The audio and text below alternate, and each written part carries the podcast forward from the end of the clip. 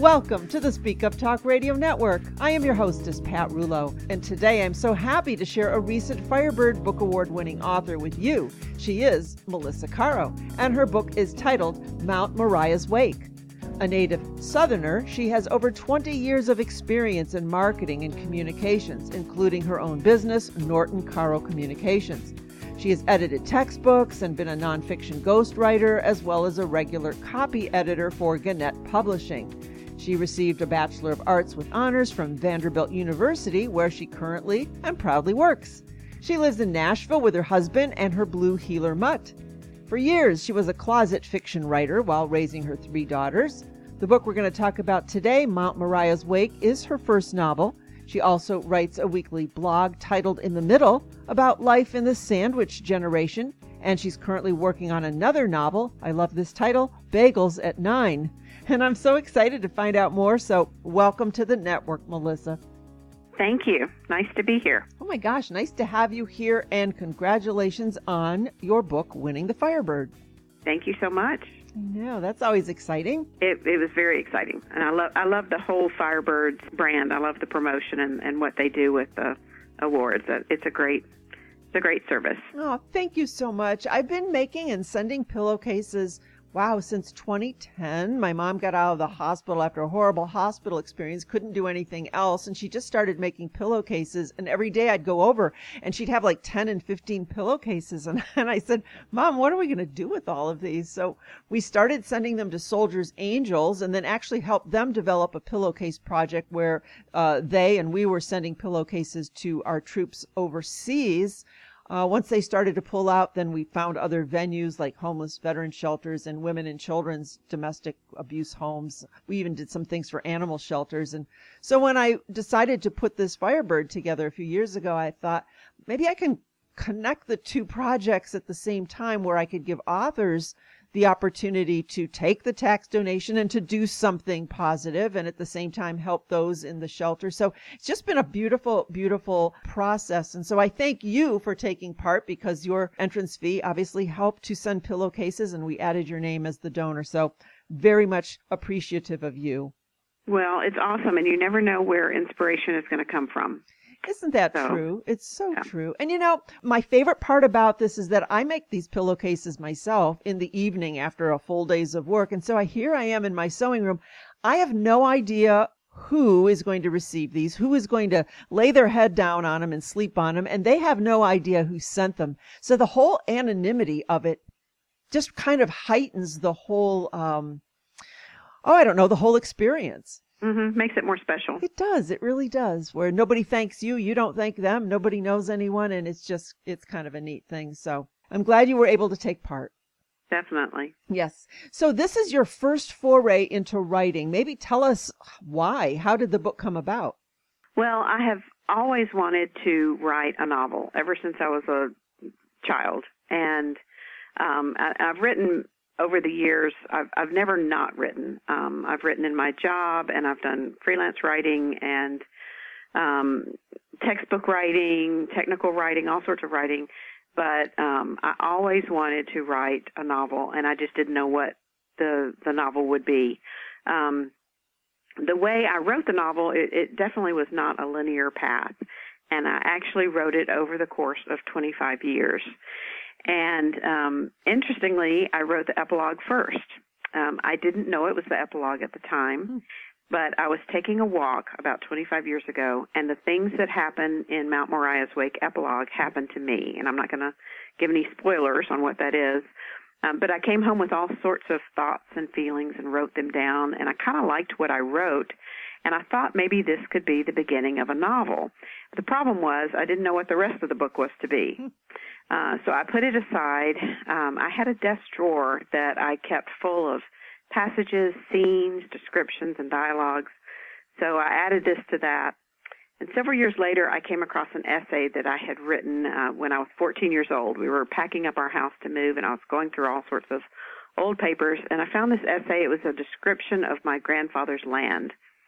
And the opening lines of the essay were For every person, there is a place a magical place.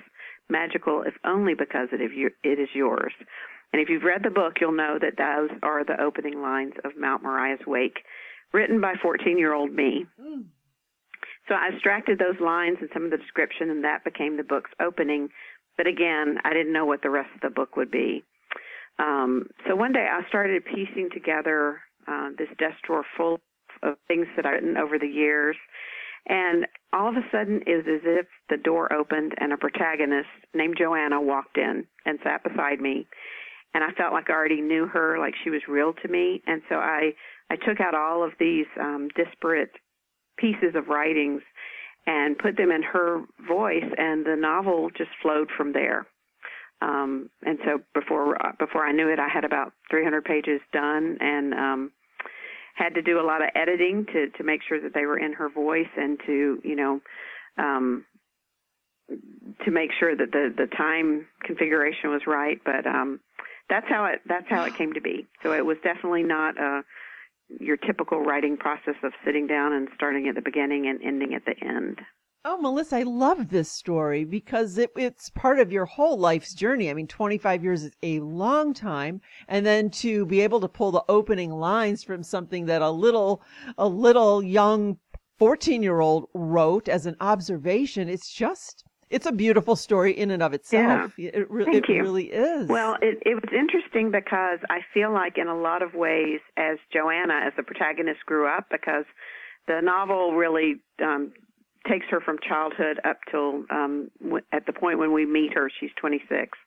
And I feel like in a lot of ways, as she grew up and her voice matured, so did mine, or vice versa. So um, we kind of grew up together. And um, looking back, you know, some of the things that sort of bothered me about her or annoyed me about her, now I, it's because I'm looking I'm looking at her from a 50 something year old perspective. Um, but you know that's that was her voice then and and that was that was me then so you know that's fascinating to me all the time because i have so many authors who tell me that there is such a close relationship between them and say one of the typically the main figure in in their books that there is this ongoing relationship with somebody that you created from your mind mm-hmm. it, it's it's just fascinating to me that they, whole they process. are definitely real the Mhm. characters are definitely real Mhm. so um they become like family to you so I was going to ask this question later, but maybe I'm going to ask it now since we're talking about it.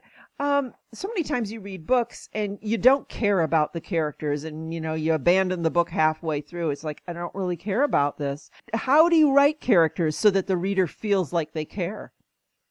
i i think there has to be um an element that that the reader can relate to with the characters and even if even if a character annoys you and you don't like the character at least you're having some response to them. I think i think the worst thing for an author to hear is that people just didn't care about the characters one way or the other. Um i always want readers to love my characters or or be annoyed by my characters or hate my characters but you know i don't want them to be just apathetic. And i think that it's it's all about creating characters that are kind of a piece of you and a piece of people that you know real people um that the readers can relate to Yeah, there's a big difference between writing a character and actually feeling the character, Mhm. being the character, having a relationship with the character. Because if you go if you go that route, then the reader will feel that as well. mhm Mhm. definitely Mhm. you have to be able to smell their shampoo Oh, and, and um hear their voice I love that. I have to stop and laugh about that. I'm, I'm going to have to write that down. You have to be able to smell their shampoo. That's awesome. That's the best thing I've heard in a very long time. Thank you. oh my gosh. Why don't you then um, maybe give us a peek into the book just to Okay. tease our tease our listeners. Okay. Well, Mount Moriah's Wake is about a young woman, Joanna. She's 26 when we meet her, and her best friend was murdered four years prior. Uh, she has grown up in a small uh, mountain town of Mount Moriah. This is set in the south. Um, and still reeling from guilt, Joanna leaves the small town and moves to Chicago to make a new life for herself. And she swore she would never come back, but as the book opens, she's called back and must confront the demons of her past, including this mysterious grief that she feels over her best friend's death. The book moves between Joanna's childhood growing up in a B&B in the small mountain town of Mount Moriah and her current life in Chicago, um, her current marriage and her um, her work life and some of the conflicts there, and then her return visit to Mount Moriah. It's really about coming home, and it's about um, figuring out who you are and what you want to do with the rest of your life, and, and sort of coming to terms with things that may have happened in your childhood um, that that you have to learn to deal with. And and it it really asks the question of when tragedy strikes you, um, are you a survivor or are you a victim? And choosing which path you want to go um, is determined by whether you see yourself as a survivor or a victim. The book has several big plot twists, and um, it comes to a surprising conclusion. It also has a spiritual element to it because Joanna is a, a young woman who was raised in the Christian faith, um, raised in a small Methodist church, and she's lost her faith and she doesn't know how to get it back. Um, and so there's that journey as well. So there's so many aspects to this story that is very relatable to to readers. Well, I think that anyone who grew up in a small town, the the type of community where you feel like you know everyone and you feel like everyone knows you. I think anyone that grew up in a small town like that can definitely relate to it. Um, it is set in the the late '90s, right around um, the turn of the century, and so um, the turn of this century. Mm-hmm. Um, so I think anyone also who grew up in the the 70s and 80s um, can relate to it, and also anyone who grew up in small town Protestantism can definitely relate to some of the the um, the spiritual aspects of the book. Mm-hmm. What did what did your daughters think of your book? What was their reaction? Um, they they liked it. I have three daughters, and they um, they they were trying to guess all the way through, um, and they would read, you know, because there are several plot twists, and there is sort of a mystery underlying the book. And so they were would, they would read a few pages and they put it down. They'd say, I, "I've got it figured out. I think it's this." And some of their ideas were kind of compelling. I'm like, wow, I wish I had thought of that. But um but they were they were constantly guessing all the way through. So I think they liked the the mysterious aspect of it and I they're they're young women in their 20s and I think that they could relate to Joanna. Mm-hmm. Um even though they didn't grow up at the time that she did um and they didn't grow up in a small town either, but they could they felt like they could relate to to where she was in her life and her crossroads. Sure, sure. I'm sure they learned a lot about you too. They did. They um they said it was interesting to read because they they could hear my voice mm-hmm. and um of course they had lived with me, you know, sitting up late at night writing. Um, you know, when you have three kids and a full-time job, it's it's hard to find time to to get writing done, which is, you know, why I'm in my 50s publishing my first novel. Mm-hmm. Um, but they remember me sitting up at night late writing, and so they're they found it interesting to finally read what I had been writing about all these years. I bet. I bet that's kind of neat. You have many reviews, very plentiful reviews, and lots of positive reviews. Let's just talk about that aspect of writing a book and and putting it out there and not knowing what to expect. Mm-hmm. It's it's hard. It's um you're very vulnerable. A writer is very vulnerable in a way that that she's never experienced um because you know, uh, uh, your your book and your characters they're they're part of you, and so it's it's it's hard to put yourself out there. And and I also think that most writers are most comfortable sitting in their pajamas with a cup of coffee at their laptop writing and in their own little world with their their characters. And so a lot of the promotion that is necessary um, to promote the book and to to um, get sales um, is a little bit uncomfortable. You know, it's it's out of out, out of the comfort zone for for a lot of writers, including myself. Oh, that's absolutely true. Um, so many, so many people who I interview and talk with say the exact same thing. You know, they're just so happy in their little bubble writing, and then what do you do? I mean, then you've got to put yeah. that marketing hat on. Not only does it take time, a, a huge chunk. I mean, you, you, can't be successful unless you take the time to market. Um, it feels uncomfortable, and then there's a learning curve. So there's a lot on the other end, the back end of writing a book to get it out there. It's not just writing it and going on to the next one. There is such a huge learning curve, and I've become really appreciative of of the fact that it's important to write reviews, especially on Amazon, to write reviews for authors, um, you know, authors that are million dollar seller, bestsellers that are they're very well known. It's probably a little less important, but especially for debut novelists or for novelists that are less well known, um, reviews are everything. So um, even even negative reviews, even kind of apathetic reviews are um, so important. It's just it's such an industry. There's so much to learn that I feel like I've just sort of skimmed the the surface. Well, your reviews are very positive, and I think a lot of the reviews that you receive really do speak to your characters and the character development. I, I think that's what people like about the book. I think it's it's it's not a it's not a fast paced um, lots of action kind of book, but I think people relate to the characters, and it's the character development that I think draws people in. So, how did you feel when you were done writing the book? Did you feel lonely? Did it feel like, oh, where are my friends? Where are these people? What do I do now without them?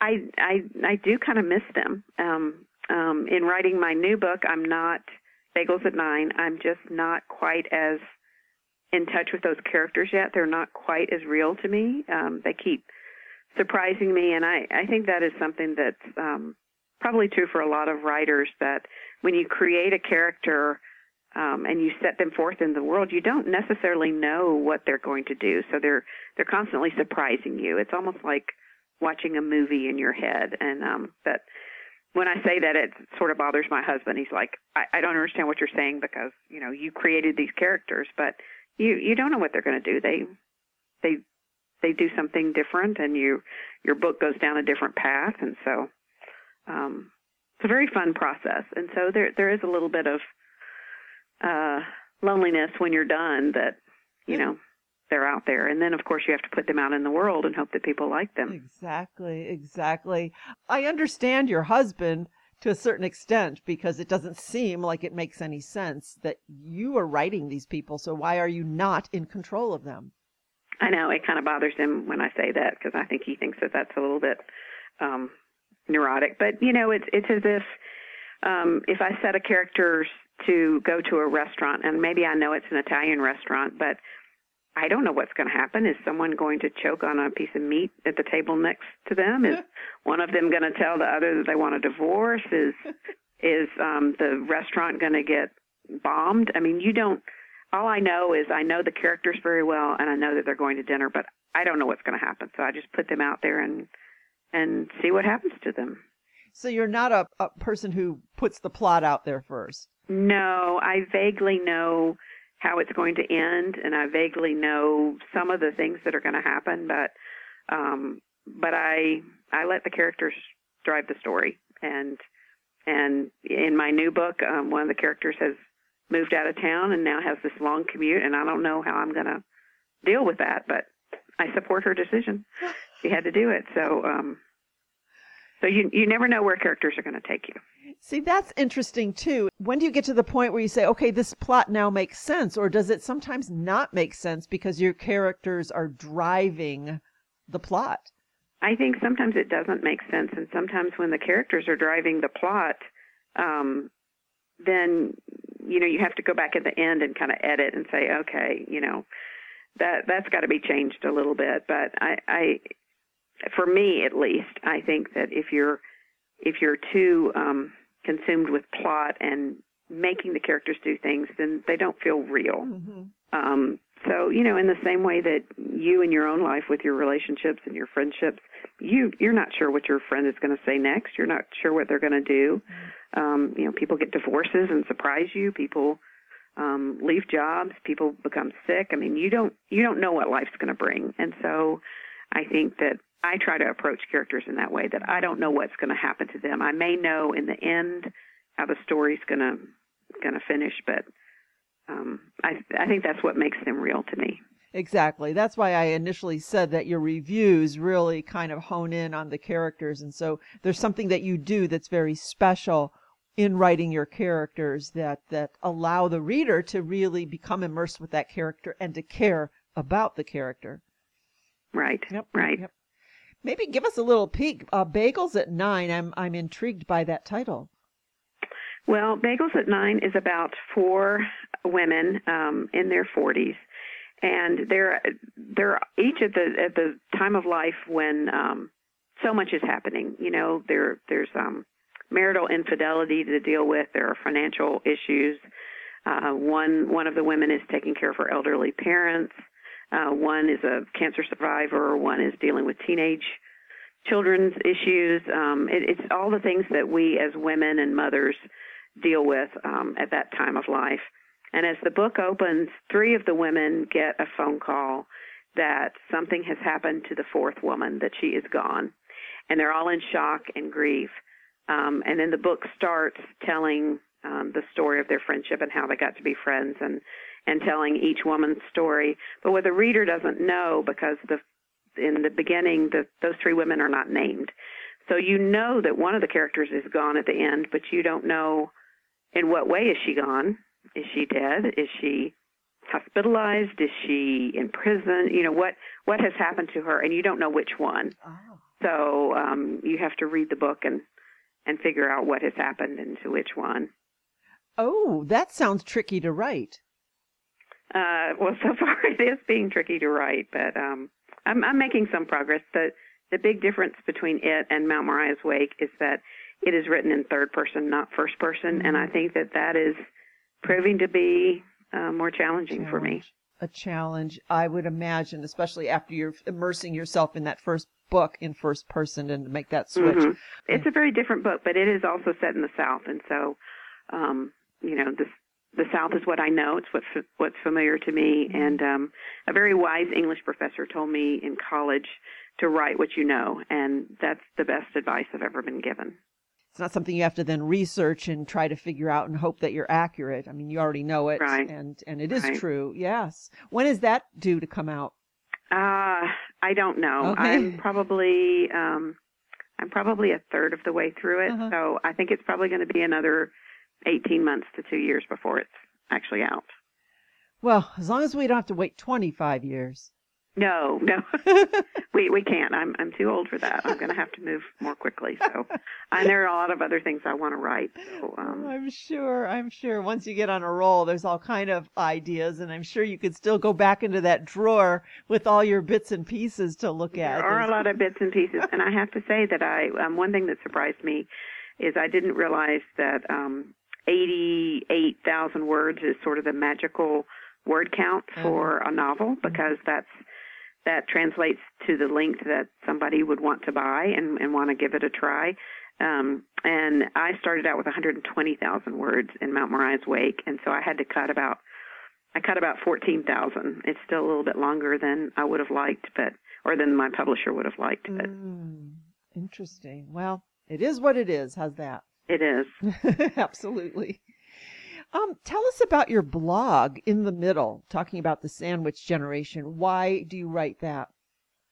I started that. That was very cathartic for me because um, my parents, during the the 2000, starting about 2011 until 2019, I was really um, taking care of my parents. They lived independently, but I was I was an emotional um, support for them uh, as well as well as a lot of physical support. And I found it very difficult. I had um I had children going to college. Um I had children you know entering middle school at the same time that I was trying to talk trying to help my parents. And it was just very emotionally draining for me. And then um my my father um passed away after a long uh, battle with Lewy body dementia which is just heartbreaking illness. And then my um my mother lived with us for a time and then she ended up becoming ill and she passed away. And so I was kind of left with this hole because I had been a caretaker for so long or I felt like. And um and I I started talking to other people and people would say can my friend call you because um she's her father's going through this illness and she's starting to take care of him and and I just knew that that you're somebody that she could talk to and so I thought, you know, there needs to be something out there for people to read to to know what that journey is like because it is it is hard and it is um it's a very painful phase of life. Um there are bright spots along the way and there's some funny things that happen that you can you just have to stop and laugh at yourself, but um, so that's how I got started. Um, is a way of reaching out to people that that are going through that that that can relate to it. Mm-hmm.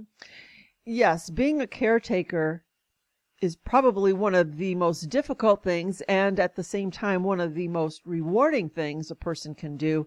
Um, I did that for my mom for eight years. What I didn't have was the sandwich aspect of it. I didn't have mm. young children and I cannot imagine how how you or anyone else would even manage that. Uh, one or the other is enough for any human. Yeah, it it it was it was very overwhelming at, at times. I have no regrets um, about right. having done it, and right. I'm I'm glad I did. I'm glad I was there for my parents and um yeah. and my and I, I'm glad my children. Of course, they were very helpful and very close to their to my parents. Um, and my husband was a great support, and I'm glad we went through it as a family because I think it it showed my my children that you know this is what you do for your for your family and um sometimes life is hard and messy and you just have to get through it. Um so i have i have no regrets. It was it was a very rewarding experience. Um but it is exhausting and sometimes i think if people haven't gone through it they they feel all alone. Mm-hmm. and um so it's it's helpful to have somebody to talk to about it. Absolutely. So my blog my blog is that and it's also you know writing is cathartic for me. So um it, that that's how the blog got started, and people seem to like it, and um, so I've I've really enjoyed that. Yes, I'm sure it was cathartic for you. Uh, anytime you have to go through something, it's very helpful to just put it out there on paper. And nine times out of ten, what you write will help somebody else. Mm-hmm. Mm. Definitely. Any advice, say, for because I, I know there's so many people that are struggling with that same situation. If you had like one major piece of advice to, to offer someone who is in the midst of caring for parents and children at the same time, anything that jumps out at you that you might like to share?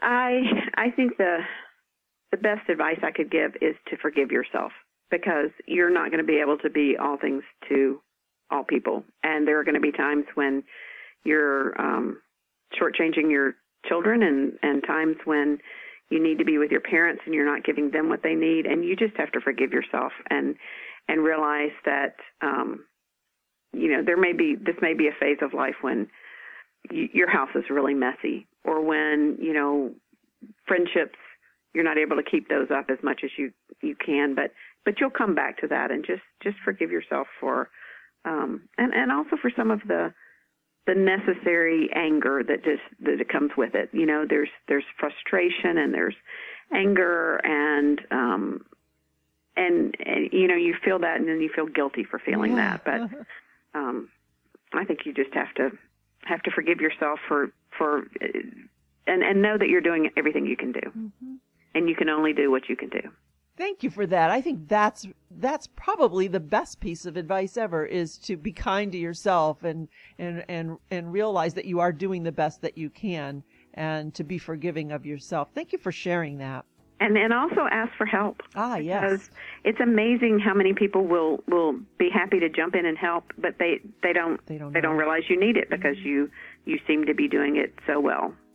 That's very, very true. That's a hard thing to do. I know. I don't think I ever asked anybody for help. I just mm-hmm. kind of did it all, did it all myself. But uh, it's really hard to ask for help. It is. It is excellent. So that is on your website. Why don't you then, if you would, share uh, any place that we could go to find out more about you, your blog, your books, whatever you want to share with us. Sure. Uh, my website is melissacarro.com. And the blog is, you can link to the blog from there, or you can get to it from inthemiddle.life. And I post a couple of times a month. I was doing it weekly. Lately, it's been closer to um, once or twice a month. Kind of depends on, on what I have to say, but I'd love to have people visit that website. So it's melissacarro.com, M E L I S S A. Carro is spelled C A R R O. melissacarro.com. The book we right. talked about today is Mount Moriah's Wake. Um, the blog is titled In the Middle. The coming book is called Bagels at Nine. Anything we missed before we head out that you want to speak of? I don't think so. It's available in independent bookstores. Um, it's it's always great to support your local independent bookstore. It's also in Barnes and Nobles, Books a Million, and of course on Amazon. So, um, and any reviews are, are always welcome. All righty. MelissaCarro.com, Mount Moriah's Wake. Thank you so much for today. I really enjoyed our time together. Thank you. I, I so enjoyed it too.